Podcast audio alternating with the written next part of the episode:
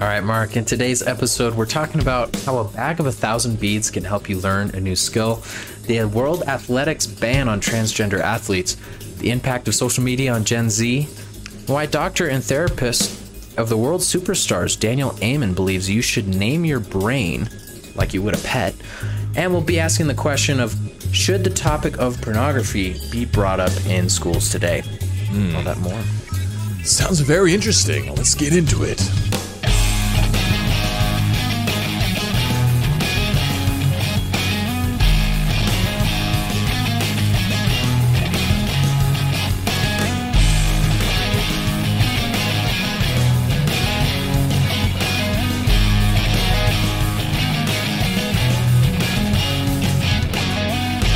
Guys, welcome back again. Another episode of Man vs. World. I am your host, Mark Queppet, and I again am joined by my young ward, Pete. How you doing, man? I'm doing great. I hope you're doing well too, Mark. I'm doing pretty wonderful. So, it seems like we got some some pretty interesting stuff here today. Uh, let's go ahead and I guess get into this first one here. What's this one? So this is Rafe Kelly, an expert on roughhouse play and stuff like that, and how it relates to young men's development, things like that, on the Jordan Peterson podcast, talking about why the artificial is outcompeting real life. Let's take a look. Yeah, I was gonna say as soon as you said like the the value of roughhouse play, I knew that was like Yeah. a Jordan Peterson like pet issue. Yep. So, all right, let's see what he's got to say here. a friend of mine uh, who's a neurobiologist who studies um, obesity he said to me that what the food industry has effectively done is they've divorced flavor from nutrition and Right. and when i thought about that like i immediately had this chain of, of thinking which was uh, if if if junk food is is flavor divorced from nutrition then uh, pornography is sexuality divorced from the context of relationships Yeah, right. video games are thrill divorced from physicality. And so you take these boys who have this I don't know if I agree with that. I feel like video games is uh, the the enjoyment of productivity divorced from actual productivity, hmm. because a lot of video games that are out there that people are heavily addicted to aren't necessarily thrilling, but they produce the sensation of like, all right, I'm doing something valuable here, when you know you're you're really not. But anyway, Well, you know, it's interesting you say that because a buddy of mine was recently in an indie game developers conference in California. yeah, And one of the speakers was talking about the way you make a video game fun is twofold. First of all, you have to make the gameplay itself enjoyable. And then secondly, what you have to do is you have to make the progress enjoyable. You have to have progress in the game. Right. And if you have those two pieces, you're golden. Right. Well, some games only have one of them, and Yeah. uh, that's all there is to it. But you know, you really only need one of them. As long as you can get the the neurochemicals kicking in the right direction, it seems like you're going to be pretty fine as a game designer. But anyway, all right. Let me see what this guy has to say here more. Inherent aggression and you let them play Fortnite and they can play all day. Games are thrill divorced from physicality. And so you take these boys who have this inherent aggression and you let them play Fortnite and they can play all day without any self-regulation from having to you know the physical demands of actual rough and tumble play. They can practice shooting and running and jumping and all the things that you know I did as a kid um, actually physically. And that's probably not bad necessarily. It's not that bad necessarily on its own. The problem is that it's so easily outcompetes the actual the actual thing that we need, which is the real physical play. Hmm. That's interesting. Um, yeah, I mean, like that that whole sentiment is something that I've been railing on for years. It's like we've got all these junk forms of basically releasing pleasurable neurochemicals, right? They are these th- ways that we've learned how to kind of masturbate the brain and trick it into giving us oxytocin, serotonin, dopamine. Dopamine probably the biggest one, but we get those other ones as well. It's like, and we just learn how to kind of just trick the brain, give us the give us the goods without actually having to earn it. Because outside of this modern environment, we had to legitimately earn them. That's like how our brain evolved. It's like, okay, hey, we need to do these sets of behaviors in order to survive. And so we are going to attach these neurochemicals to these good behaviors so that survival can occur. Um, well, I mean, it's not like the brain sat down and decided that. You could say God did or evolution did or whatever, you know, framework you want to operate in. But that's basically what happened. And now modern society is so weird. Uh, we've reached such, reached such a level of technological advancement that our access to pleasure is far more sophisticated in many ways than our instinct, instinctual makeup. And so people are, are just getting stuck. They're just getting drowned in easy pleasure. And that really does mess us up because there's a lot more things happening when we follow the more natural patterns of our evolution than just pleasure, right? Like, for the example of sex, right? Like, it's not just about sexual pleasure, it's also about, well, procreation. And procreation is not just about like, you know, making a baby, it's about like also creating the family unit and the family structure and the social structure that can support the, the healthy development of that baby. And porn just kind of cuts all of that out and it just gives you that easy access nut. and uh, I, the way I see it is that while this stuff it is pleasurable, particularly in the moment, it's not a full substitute as much as some people would like it to be. And I think we all know this. All the people who live this way, there's only like you can only be satisfied with it for so long. Like when I was a kid, I was pretty much in heaven if I could, uh, you know, just play video games all day and jerk off to porn. And I would have been in actual heaven probably for a significant period of time if I could have traded that porn for really actually having sex. Um, there were periods of my life where that's kind of what I did do. You know, I, I did. I had sex and I played video games. Um, and I felt like it was all I wanted. But you do that for a little while and you realize it's not and you do that for a little while, you realize actually this is leading me surprisingly to some very dark places. And the the human spirit is more than just a neurochemical like Rubik's cube to solve. It's partially that, I think, in some ways, like the way we interacted on the surface. It's like, all right, what's the mode of being that produces the highest level of favorable neurochemicals and the lowest level of like, you know, painful neurochemicals, right? Like, how do we live more pleasurably than less pleasurably?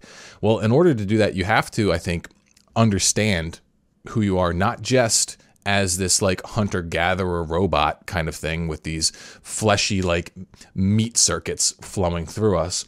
You got to understand that one of the biggest things that really drives the human spirit is fulfillment, is meaning. And meaning is derived from the story that you live in. And at the end of the day, we're all humans. We're all people that are living this weird existence that we call life, and we're hurtling through it um, at the speed of time. and there's some part of us that wants to know why. That wants to know what for. What am I operating in this place for, especially when there's so much suffering? And so at the end of the day, like the thing that really seems to flip the switches inside us at the highest level is not some kind of cheap fulfillment, but really some kind of deep meaning. And we see this in the sense that we see people actually take on tremendous amounts of suffering for the sake of living in alignment with meaning. And I think it's it's not so much that these um, junk forms of neurochemical pleasure are the main obstacle. It's more that like people lack awareness of what it of how good it can feel to live in alignment with meaning. Because it's kind of like we're this this culture that has become disconnected with our our human spirit, with our humanity, with each other. And in that, we just kind of bump around and just look for some sort of, you know, high to take away the pain. But if you're willing to be brave enough to actually look at what the, the, totality of what you feel, and you're willing to get past that surface level of, am I in immediate pain or pleasure, you're going to find something inside of you that is far more hungry for meaning, far more hungry for fulfillment, far more hungry for purpose than it is for anything else. And it does take a level of maturity and personal conditioning and, you know, growth to be able to consistently live from that place. But I think that anyone who wants to, and this is where you kind of get into the uh, the murky waters of of free will. Like, does free will exist or not? I believe it does, but I believe that it's it's kind of like in this almost abstract binary way where it's like I don't believe we have freedom over every single choice that we make. I think a lot of that stuff is deterministic, but I think the freedom that we truly have is the freedom to be present to reality or not. I think it's just like a binary thing. It's like, are you going to be present to your life and be honest about what's there or not? I think that there's some kind of something that's deep inside of us that chooses that, the most truest essence of who we are. You know, something that if we're going to break it down on the physical material level, probably operates, I would say, on the quantum level. Okay. And I, I'm not saying that to sound woo woo. I mean that actually technically, like quantum mechanics do not behave deterministically. There's something bigger at play that we don't quite understand yet. And I think that's the level of the will. It's like, are we going to be a particle or a wave kind of in our relationship to reality itself? Like that's the that's what we see is we see that kind of spiraling off here, but I think it's interesting. It's like that's what quantum particles do. It's like they behave differently depending upon whether or not they're being measured and observed which doesn't make any sense, but that's the way that repeatedly proves to be what seems to happen. Okay. And so it's like, are we going to be willing to look at the truth or not? And I think something inside of us is doing that and that really is what determines our course through life are we going to be continuously just be this this robot meat puppet on the surface that's just getting battered between different kinds of pains and pleasures or are we going to be this robotic meat puppet battered between pains and pleasures that has some kind of rudder that steers them towards something bigger, greater, deeper, more meaningful, and more fulfilling? Um, and I think it's just a matter of like, are you willing to look at it? Are you willing to show up to that adventure or not? So, you know, there's, uh, I think they're both saints in the uh, Catholic and Orthodox uh, church, but there's I forget their names, but there was a a woman who was in the the Colosseum who was imprisoned, and she had uh, basically her servant with her, and her servant was pregnant, and they all got fed to lions, and it's historically documented, and you can see it, and and when you go back to that time, and people were people were singing songs of worship as they were cast in, in and to their death. Mm-hmm. And it got so loud that you know people would plug their ears to to stop hearing the joyful noise that was being made. And it's like, how do you get to that place?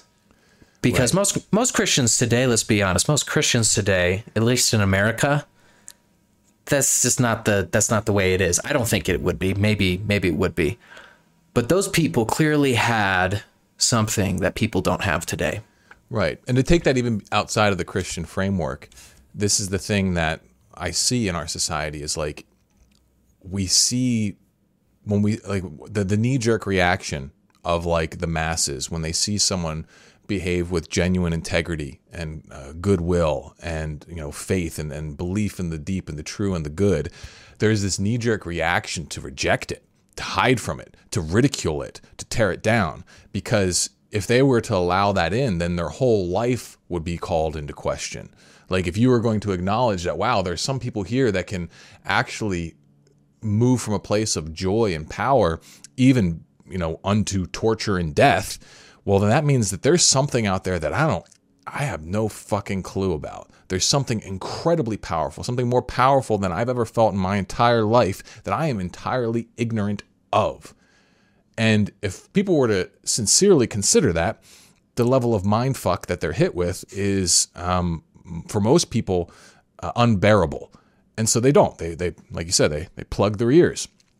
They don't want to hear it, and that's that to me is that's the the cosmic no. That's the the closing of the will to the truth, um, or at least to the opportunity of experiencing more truth, um, and instead to sit inside their little their little bubble of certainty. Even if that little bubble of certainty offers nothing more than shallow pleasure and uh, you know the desire to escape from petty pains. So you know it's I don't know kind of a kind of a heavy first topic here, Pete. Way to way to get us off on this. Come on, man. Well, I got a I got a better one for the second one here. Okay, so the. World Athletics that was, Committee. That was all me. has banned transgender athletes. Okay. Is that a better, lighter topic? I don't know. Oh yeah, more more transgender stuff. This is That's- this is we're, we're now the Daily Wire guys. All we talk about is uh, transgender uh, activities. That's all they do. It's kind of funny. I think it's like It's not the- all they do, but the transgender topic is uh it's just like the the taboo the taboo topic that conservatives finally feel brave enough to talk about. And so they all just like get this like high of like hmm, yeah i don't agree with that and i don't care who who hears me. Um, except for they really usually generally do but um you know hey at least they're willing to talk about something. But it is something that's being pressed significantly and it still seems to be gaining steam so we got to talk about it because it's part of the world and this is man versus world. So anyway let's get into this one right, Speaking of let's which, transgender athletes are banned from elite international track and field events. New ah Cenk's uh, nephew nice to see it. you Cenk's nephew. okay let's see what he says development. This morning, the international governing body over track and field announcing a ban that prevents transgender athletes from participating in female events after going through male puberty. The new requirements affecting about a dozen athletes, including South African Olympic champion Caster Semenya. Yeah, Caster Semenya is cis, but like she still can't fing compete, right? Who would need to complete six months of hormone suppressing treatment to race at the 2024 Paris That's so wild. Like this, this, this in and of itself basically gives the game away, right? Like she's a cis woman. You know what I mean? She well isn't cis is orientation right or is cis have to gotta do look with it up. all these things yeah look up what cis is technically okay and then look up what is what is caster what is it caster what So, okay, here it is. Cis, short for cisgender, is a term that means whatever gender you are now is the same as what it was presumed for you at your birth. okay From so this is a transhub.org. it says a biological so he's saying that she's a, bio, a biological female okay and so but caster has something different right I mean, she is cis. I don't understand what the condition is. I'm trying to find.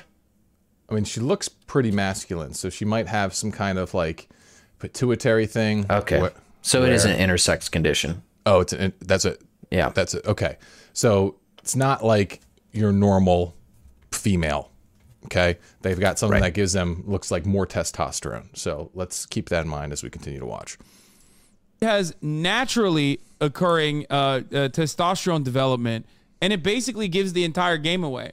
That is the same as basically, uh, uh, you know, saying that Michael Phelps' uh, wingspan is too long and can't compete. That would, of course, never happen. But they're like they're trying to nerf her. That's wild. The latest ban coming less than a year after swimming adopted similar rules, effectively barring trans athletes like NCAA title winner Lia Thomas from competing in female events. Yeah, if you ban trans athletes, why are you also making a regulation on testosterone? Like that actually doesn't make any sense. This is what I do not understand. There is no part of sports that's fair. Like I, I don't get it. I, I actually don't understand. Sports is not supposed to be fair. There is no equality of outcome in sports. I hate this. There's it's never been fair. Of course it's not fair. That's why there's a first place, second place, third place. I I understand that in certain instances trans women might have uh, competitive advantages over cis women, right? I just don't think that like transness is somehow indecent or people are doing it to cheat. It's just who they are.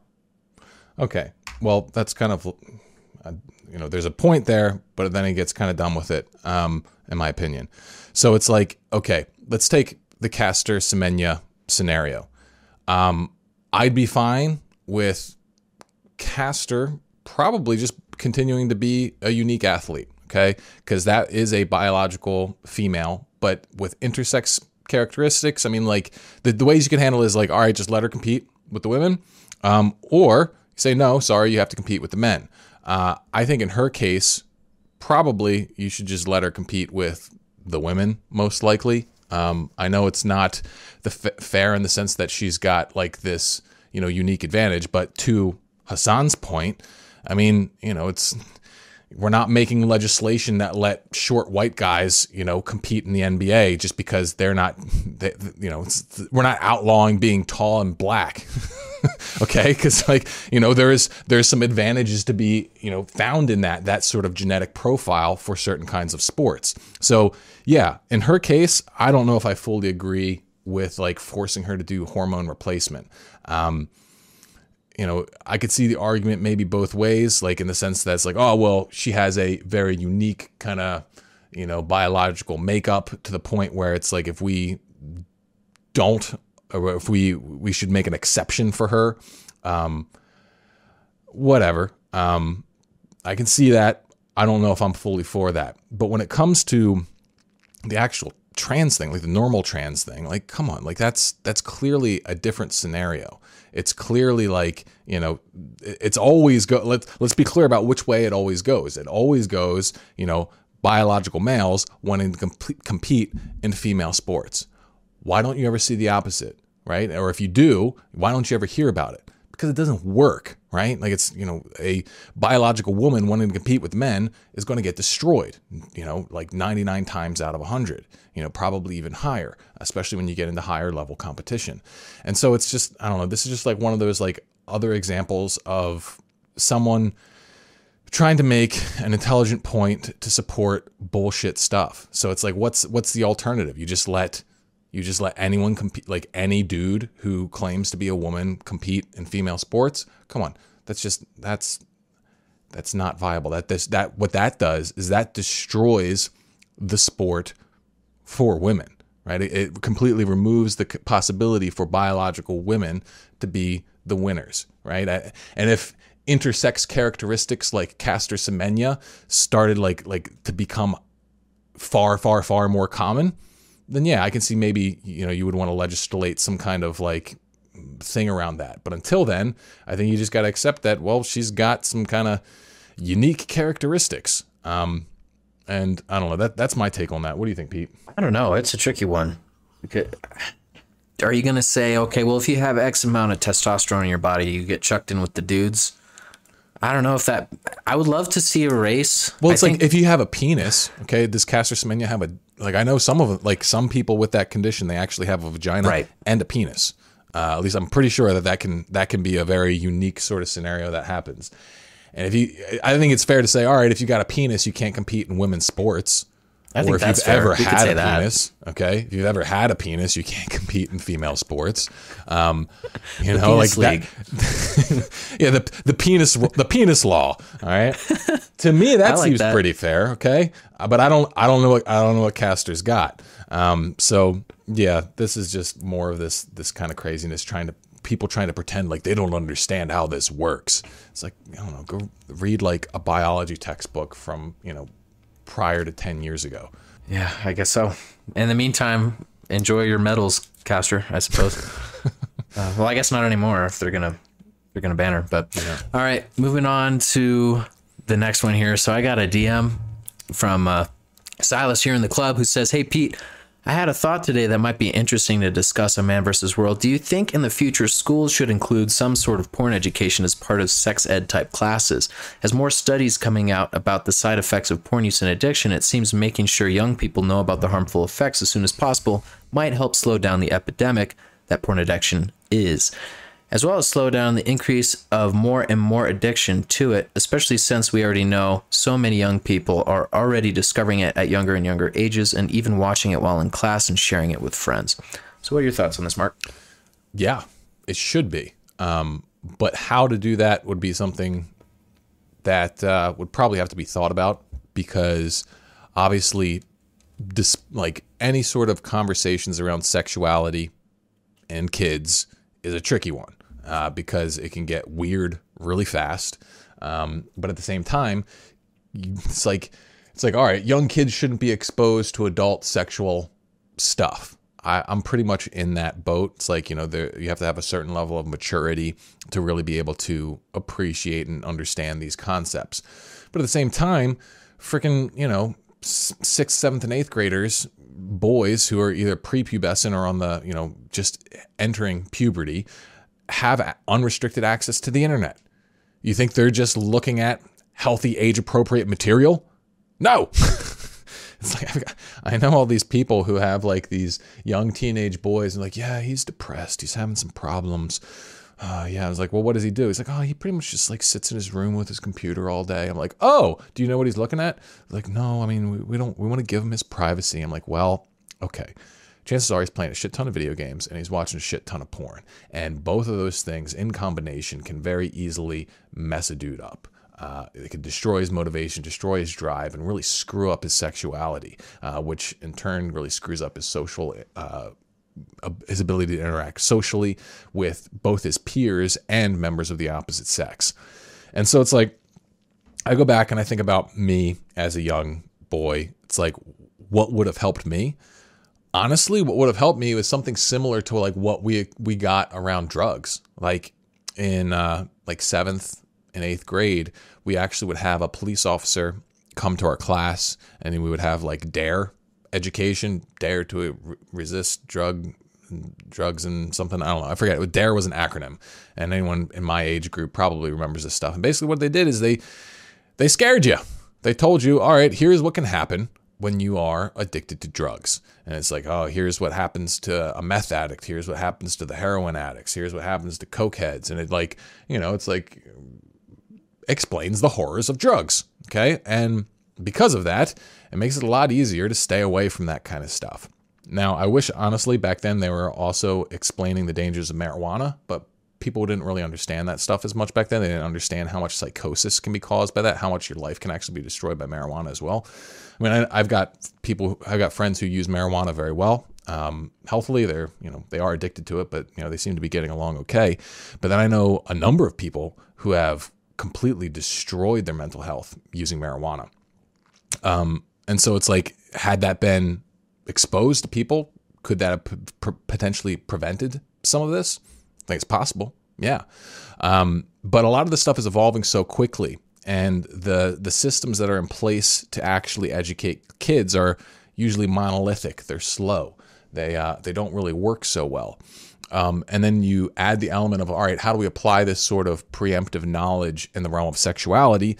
Well, it becomes an even stickier conversation about like what should be in public school, what is not allowed, like who, because like you know, there's the whole big debate about well, you can't talk to kids about their sexual orientation, or can you? And um, you know, it's a it's a complicated thing, and so forget about schools right now, because I mean, as much as I would like it there to be, you know, scare based education of like, all right, here's what can happen if you get addicted to porn. Uh, you can suffer from erectile dysfunction. You can develop crazy freaking fetishes. You can destroy your motivational system. Like actually getting in depth with that kind of stuff. Like if I had been given that in school, there is a huge chance I would have like never escalated and used porn as much as I ended up doing it because I just didn't know. No one knew. No one knew that there could be any downside to it. In fact, all I was told was either you're going to hell you know, from my Catholic you know school education uh, and that it's bad um, but not really like like only explained in kind of theological terms or I was told by society, hey, it's totally normal and natural and healthy and you know just fine. Use it as much as you want in unlimited quantities. And so, you know, some specifics around, all right, here are the here's what you actually have to consider. Here are the trade-offs. You're going to use this thing, you're going to have, you know, all this fun. You're going to be able to just, you know, anytime you get a sexual urge, you're to be able to make it disappear and, you know, all that kind of thing. But here are the other problems. Here's what it can do to your ability to perform sexually. Here's what it's going to do to your sexual desires. Here's what it's going to do to your, your ability to thrive in sexual relationships, all that kind of stuff. You know, I, I would have really liked that information. And so it's like, I really think the onus falls on parents here. And I think a lot of parents are very, very afraid to talk to their kids about sexuality. I think mo- most of the people I know never had any sort of authentic sexual guidance from their parents. You know, if anything, it was just like, don't have sex. Okay. Or, you know, the super liberal friends, it's like, okay, well, if you're going to have sex, make sure you use a rubber uh, and stuff like that. And there's so much more to it. There's so much more to it, but a lot of the, the, the, adults in this world are ignorant around it. And so if you are watching this, then you are in the rare position to actually uh, likely have some knowledge about human sexuality. And I would say that it's imperative for you to pass this stuff on to your kids at the rate you deem that they can, they need it and are ready for it. Um, and hopefully that those things happen in alignment. You know, it's like, it's the, the the the danger is like oh my kid you know he's he's not ready to talk to me about this kind of stuff and then in reality his friend is showing him porn constantly right it's like you don't want to save it for too late because like once that shit gets its hooks in you, it's got its hooks in you, um, and then there's gonna have to be some work and uh, stuff to really get on the other side of it and be just fine. So, yeah, I, I think there's got to be some kind of education.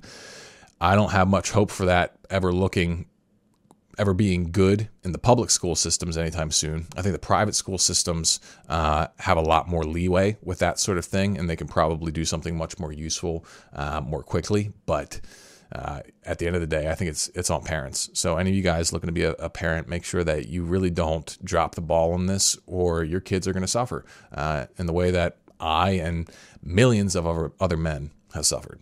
The next thing I wanted to show you today is from Joe Rogan, and he's talking about the impact of social media on Gen Z. I got this little. It's pretty cool. This little kickstand thing that sticks up to your phone. Oh, little- that's great. I think this is called Yeah. a coup case or something like that. I forget what it's called, but it's like bam. So I just sit there. It's great. And I'll watch stuff while I'm eating. right. You know, and I, I think I'm not addicted that way. Oh, I'm just being entertained. But that's YouTube. You're watching. You're watching substance there instead of mindlessly scrolling, which is what I was doing. And it just that creates so many bad like emotions and stuff. It's like I don't want. I don't want to feel that way. Isn't that weird that mindlessly scrolling creates bad emotions? Like, what is that? Why does it do that? Is it just you feel like you're wasting time? You're wasting time. You're seeing a bunch of different things. I actually just like uh, in my like you know I'm, I'm I practice the Metascript method journaling that I developed, where it's like you know, a way to to modify your habits and stuff like this by journaling and talking to yourself. And I was noticing that I was falling into some scrolling um, a little bit recently, and I just like wrote this post to myself like, dude, scrolling is the dumbest shit you can do. It is such a waste of life and it makes your life so much worse in general. Like maybe a little bit here and there is not that big of a deal, but like in general, it's like, all right, either do work, okay? If you if you're supposed to be doing work, do work, okay? Take a break. If you need to take a break, go go for a walk, go talk to your wife, you know, go take a nap, all right? Um, or do something actually fun. All right. Like if I if I don't want to work anymore, I don't need a break. I just like don't want to work, well, then don't freaking work. Go like play a video game, read a book, like do something you actually think is fun. Scrolling is like none of those things. It's not really fun. It's not really relaxing. It doesn't really put you in a good mood. All it does is just like stab your brain with like base stimulation. And some scrolling is even worse than others, right? Like you got scrolling that can lead to, um, you know, basically just porn or, uh, you know, some kind just sexually stimulating yourself with pixels, which is fucking weird. Just on a fundamental level, it's a dumb thing to do, I think, as a man. Um, or you could be, you know, in the past I've gotten like hooked on like the the political stuff where it's really just rage porn. It's just like, oh, outrage. Oh, I can't believe they did this. Oh my goodness, look, what's this? They're doing. AOC said what? And it's just like. It's like that stuff Guilty. is just horrible. Okay. It's horrible. And it's like, if you're going to do it, like, I feel like it's better to just have a few podcasts you follow and that you just keep up with every once in a while. Cause I don't think it's wrong to, to, to be aware of what's happening in the culture. But scroll culture is poisonous. And, you know, at the same time, we go fishing there. Like we we have ads there. We put out content, micro content, and stuff like that because that's where people are. But ultimately, I, that's not where I want people to interact with me. I want people to like, okay, listen to my podcast. Okay, you know, buy my course. Actually, like, get my emails and read them and get value from them. Don't like just relying on like the feed to do to do good work. I think is a uh, less than ideal way to go. But anyway, all right, let me. I cut this guy off. Is there more to this worth hearing? Yeah, a little bit. Even when you're looking at your, I tried that for a while. Looking at my own, stuff I'll just look at my own stuff. I won't look at everybody's stuff. But then you start getting like, how many likes does this have? How many? It's like that's you, not you good. end up, yeah, you end up swimming in your own narcissism. So it's like, no, uh, stop that now. Yes, you know? absolutely. But if I'm, my point is, I'm navigating this at 50 when my mind has already been developed. Mm-hmm. What chance do kids have developing through this time period? It's a different world, but I think they're going to be fine. Yeah. I really do. I think there's going to be a transitionary period where we lose a lot of kids. They don't they don't know what the fuck they're doing and they get lost in it. But there's going to be enough kids that recognize, like, okay, this is just the new reality of life. And if you want to be successful, just like you when you were young, Right. you had focus and dedication, you realize there's a lot of people out that don't do that. And, you know, I can learn from them what not to do. Right. There's kids that are doing that now, too. Yeah, I think that's true.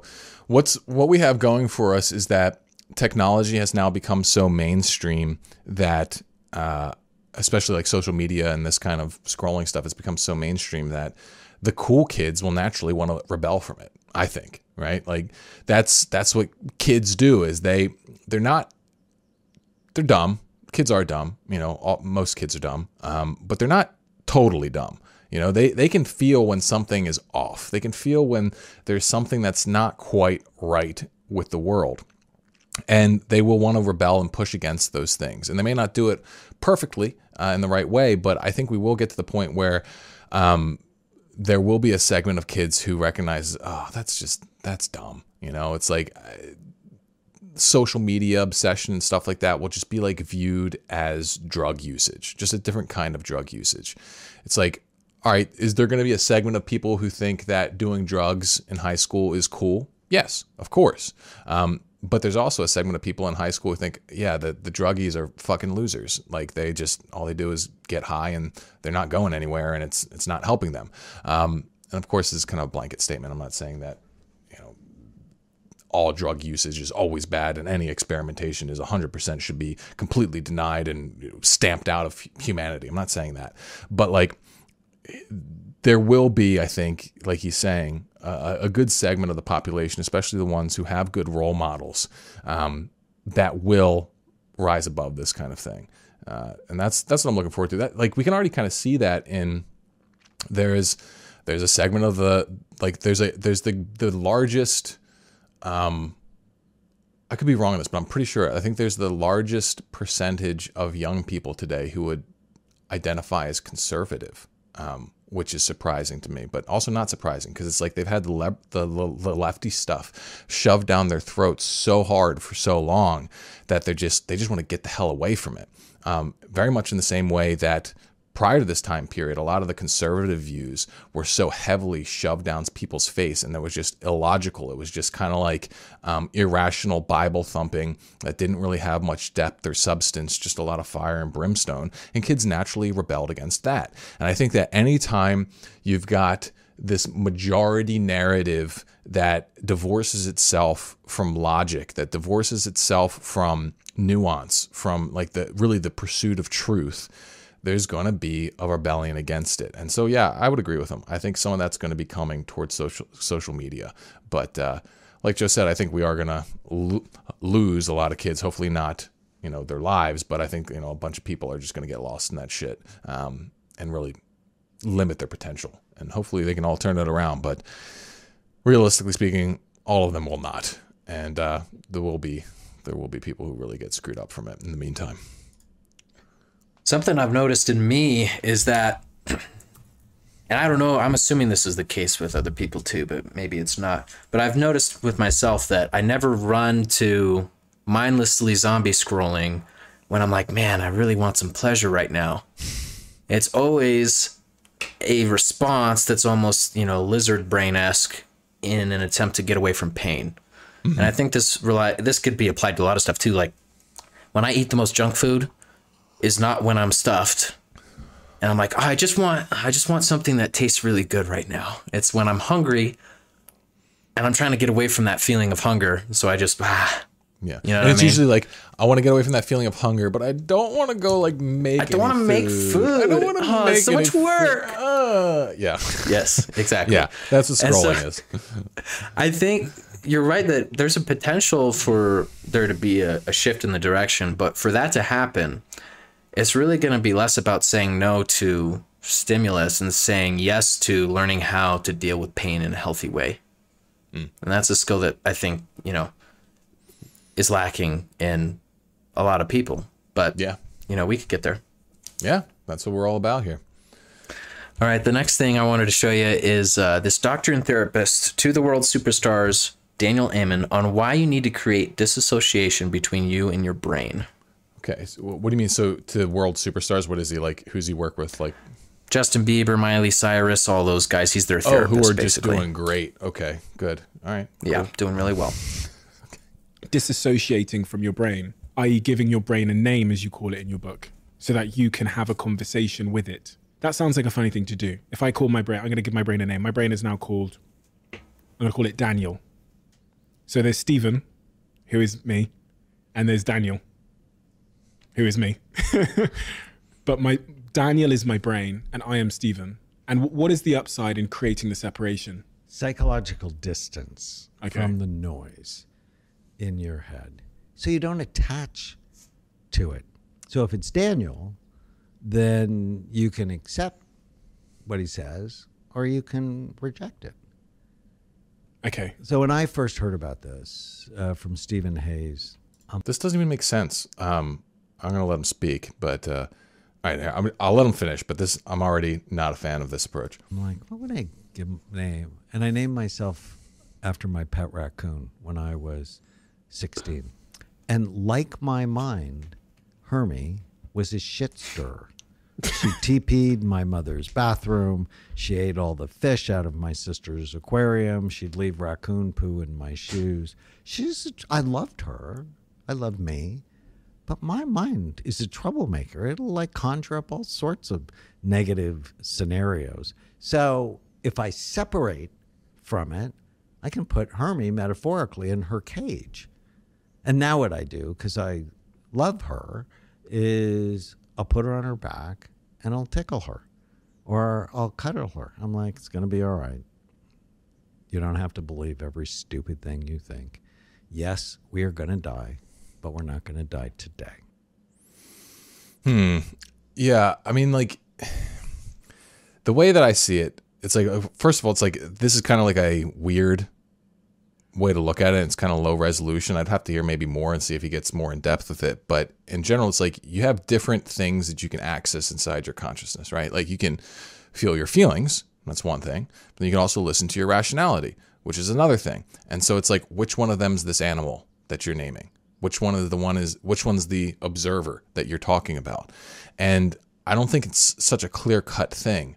Um, and you need to be able to work with both of these aspects, your rationality and your emotionality, uh, because they're coming from different parts of your brain. And I would argue, some would argue, you can even have like a, you know, an- another part where it's like your your instincts or your your gut, um, which operates even on a, a different level. And then you've got this kind of mediator between all of them. All right, but in general, it's like just kind of this idea of putting it in a cage doesn't seem right to me. You know, this idea of even labeling it as and giving it a different like treating it like a different person entirely is weird.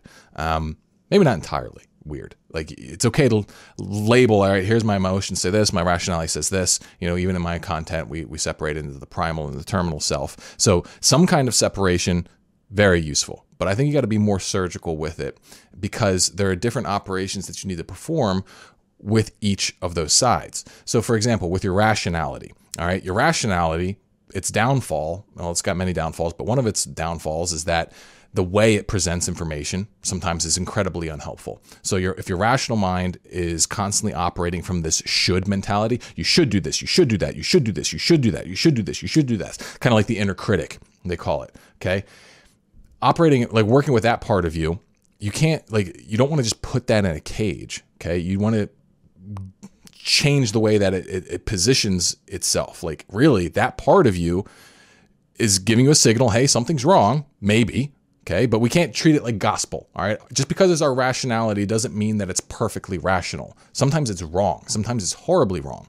And then sometimes it's right, but it's approaching the situation in the wrong way. So, for example, like I believe your rationality should be presenting options to you. It shouldn't be telling you what to do many people they they think that's silly. It's like, well, if your rationality is not choosing your path, which part should be? I believe your emotions should be.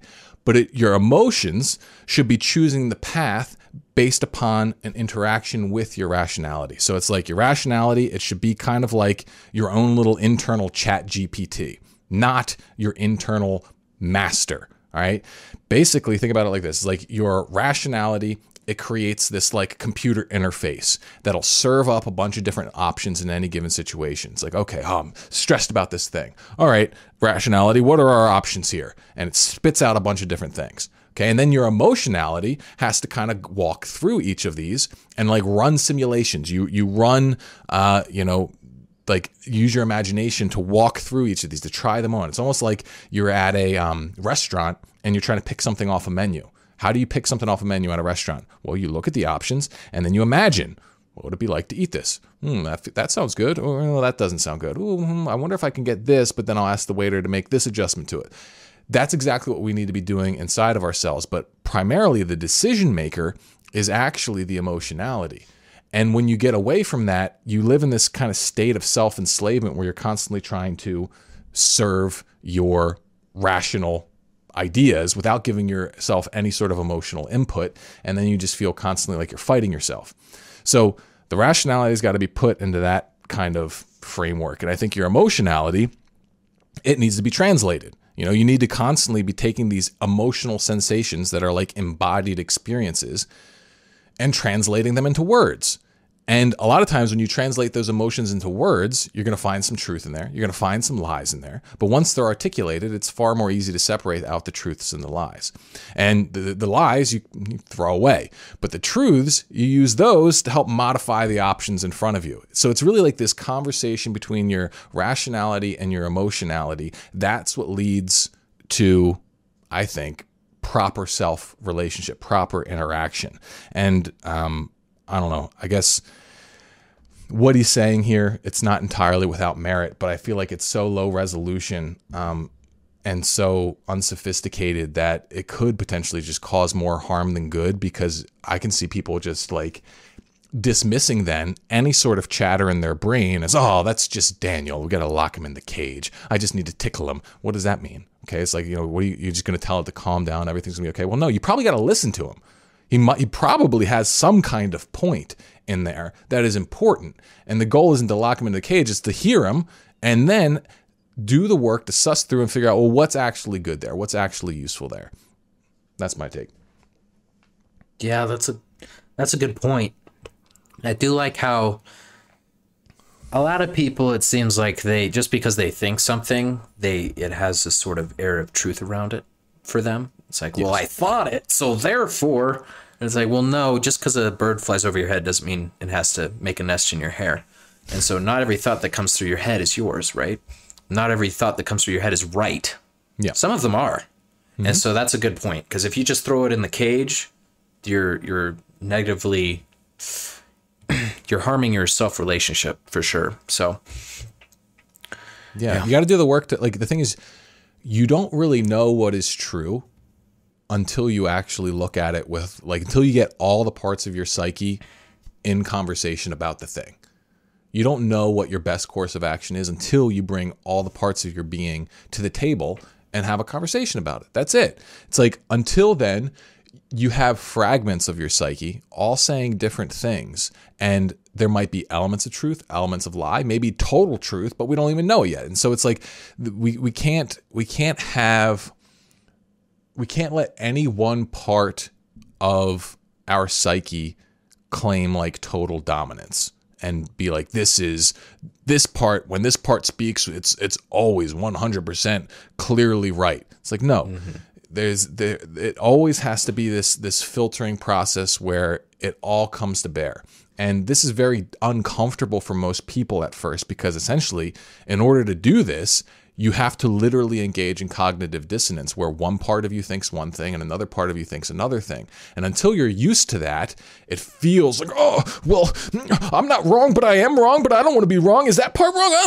It's just like, it feels shitty and, and weird. But as you get used to it and you realize it's not this like high stakes, duke them out, like battle to the death, and it's actually a friendly conversation where all parts are working for your greatest good. Um, that they you know they just need each other to really pull it all together then the the the spirit of the interaction changes um, the feel of it changes. It becomes easier. You become more adept at it. Uh, just like how like you know you can have people who initially don't get along well. They fight with each other. They bicker. They're unproductive whenever they interact but they can learn better communication skills, learn how to respect each other, learn how to present their ideas in a way that the other person can vibe with, and they can actually go from that to a very productive self relationship. And I think that's really the, the heart of what needs to happen inside of all of our heads. Right on. All right. The next thing I wanted to show you is a YouTube short from Ali Abdaal. Hey, speaking of uh, doom scrolling. Uh, YouTube short here from Ali Abdaal on how a bag of a thousand beads can help you learn a new skill. All right, let's see. the fastest way to learn a new skill? Well, imagine you wanted to learn a new language. Maybe you've been fascinated by it for years and never had the time or the motivation to start. Finally, you decide to take the plunge and sign up for lessons. Now, your teacher hands you a bag of 1,000 beads and tells you that every time you make a mistake while learning the language, you have to remove a bead from the bag. And they tell you that the goal is to empty the bag as quickly as possible. So at first, this seems like a strange way to learn, but as you make progress, you see the power of the bag of beads concept and that each bead represents a challenge to overcome. You become obsessed with emptying the bag as quickly as possible, and you start setting aside more and more time each day to learn the language. Every time you take out the bead, you feel a sense of accomplishment that propels you forward, and you start to see mistakes not as mistakes, but as necessary learning opportunities. This is a concept from the fantastic book Effortless by Greg McKeown, and it's worth remembering next time you're learning something new. What's the Yes, I agree with this in spirit, but there is it's not a perfect analogy, and so I'm not trying to detract from it because it still is it still illustrates something I think you know useful. But like, let's talk about it. So really, what this is doing is it's it's turning a mistake, which for most people is uncomfortable and undesirable, um, into a win situation where it's like, oh, I made a mistake. Nice, I get to take a a, a little bead out. Fantastic. Okay. So that in itself is incredibly powerful because that's how we get better is we put ourselves in situations that are outside of our skill range. And as we're stretching ourselves, we will make mistakes, but as we make those mistakes, we're actually improving where our brain is learning and that sort of thing. But the problem with this is that we always want to game the system, right? And people like if you're incentivizing mistakes, that's not exactly what you want to incentivize, right? Like ultimately, when you're practicing a skill, you're not trying to make a mistake. You're trying to perform the skill. And if you let yourself get into the situation where it's like, oh, I don't even need to really try. I don't need to really try and make it happen because I'm aiming for the mistake. Well, there's going to be a limitation that you're going to run into. And I see this with people in life where they've become so comfortable with making mistakes which is on some level useful and good, but it actually ends up preventing them from seriously pursuing success. It's like they set out to fail rather than they set out to win. It's like the mistake is only really valuable if you're playing all out, if you're trying to win. If you're not trying to win and you make a mistake, well, then that's kind of bullshit. You're not really going to get anywhere with that. And so it's like there has to be the stakes where it's like you're putting your brain in a position of like, oh, I'm going to really try and pull this off. I'm going to give it my best effort.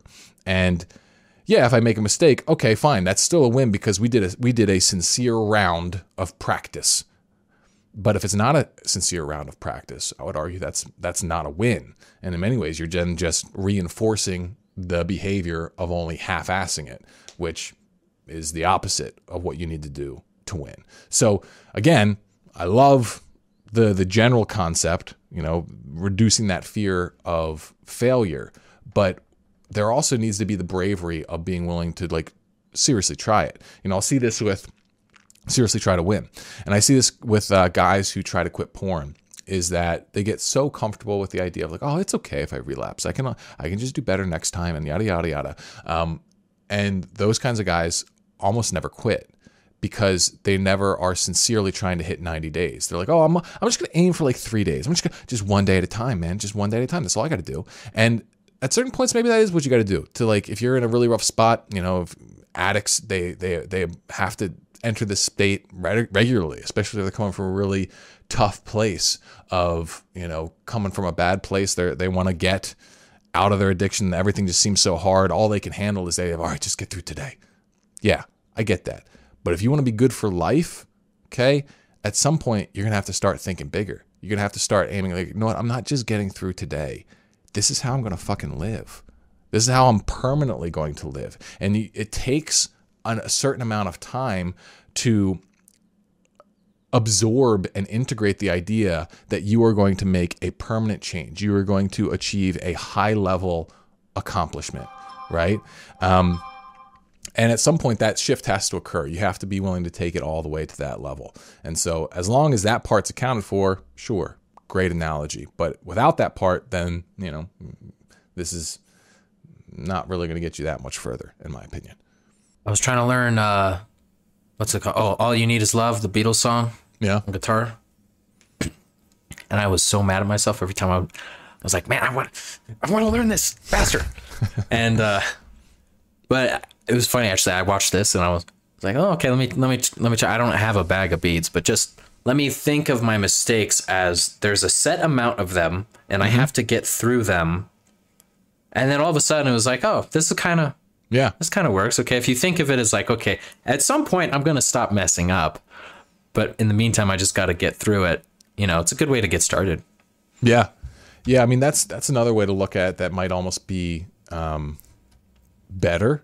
Is that instead of every mistake you take a beat at beat out, it's like every point you get frustrated. That's when you take a beat out, because like that's where the real uh, I think stretch is occurring. It's like okay, oh, I got frustrated and I calmed down and I got back to it because that's where you know there is a for sure finite number of those like where you're you're reaching up against your your your limits it means you're you're setting appropriately large goals and you know maybe there's a point I mean there is for sure a point where you stop getting frustrated with something but sometimes the uh the act of pr- like the like the skill of practice is separate from the actual skill you're building. So, for example, what I mean is like, like for me with writing, you know, writing used to be pretty frustrating. You know, it used to be hard. Um, now I write, you know, email five days a week, um, and a lot of other content on top of that. And so it's like, at first, like I, I had to build the skill of being able to write, and eventually, I built that skill. I learned how to relax, and I learned how to like pretty much never get frustrated writing but that's a separate skill from being a good writer. um, being a good writer is something that I'm still, you know, working on. I'm still trying to become far better at that. But you know, really, I guess what I'm getting at here is that if you can master the meta skills, the skills that lead to the development of other skills, like the ability to choose what habit to work on is like, like who is James Clear says the most important habit is the habit of knowing which habit to build right the the most important element of practice is knowing how to practice not so much you know the thing you're actually practicing. So it's like these meta skills are what really fascinates me because once you have them then that's what opens up the door to the smoothest progress like biologically possible in the other areas of life you know to the extent that you can control them. But Yeah, yeah that's right kind of a separate thing but all right. What else we got here? All right. Last but not least, it's finally happened. Scammers are using AI to catfish men on Reddit. There's an article here, and there was there was a comment in reaction to this story that I want to read for you because I thought it was pretty funny. Uh, this guy said, "This is good news for everyone. Number one, simps are getting robbed out of their money, which will lead to wom- women losing money too. And two, this AI will help nerdy simps create their own ideal versions of women so that they can simp to those virtual gals, which will save their money. Meanwhile, real women get robbed out of male attention as well, which hopefully will deflate their overinflated egos. So, with the rise of AI, I can feel that there is hope for humanity after all.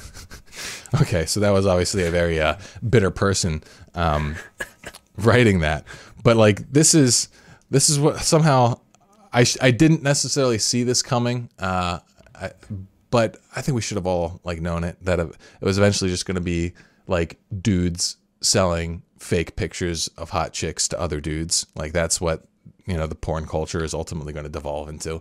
Eventually, I don't know if there's even going to be a place for like actual female performers. It's going to be the people like I, I actually I did say this before. It's going to eventually just be these AI farms that are competing with each other, where they've got like a whole harem of like AI sex bots, you know, creating porn, creating haptic feedback, like full immersion, you know, VR fleshlight porn. You know, it's like that's what's going to be happening. And it's, you know, let's be real, it's primarily going to be dudes creating that kind of stuff because one, they have the drive, and two, men, guys are typically the ones who are the computer programmers, you know, like something like 90% of them probably. And so it's just going to be, it's just a, it's almost like uh, straight guys are going to get uh, a taste in some weird way of like what gay guys have. Like gay guys, it's like you got two male sex drives together, which, you know, to a straight man, it's like, whoa, you guys got it pretty good. Well, this will be similar because now you have other straight dudes catering to your sexual tastes, and you don't have any sort of uh, anyone else you have to please uh, in the intermediary. So, yeah, it's sad, um, but I guess supposedly, uh, I guess you could view it as expected at this point. So, I don't know. The world is going Yeah. into a weird place. You're better off getting yourself out of it for sure. Absolutely. And to do that, go ahead and check out the training in the description if you haven't already. And uh, that's all we got for this week. That was fun. Yeah. Thanks, Mark. Yeah, good stuff here, man. All right, friends. Yep, like like Pete said, if you want to quit porn, make sure you check out the link in the description. I've got uh, three secrets there that'll really distill the process of quitting porn for you, probably in a way that you've never really heard before. It can be incredibly valuable. So check that out. Yeah. See you all on the next one. Peace.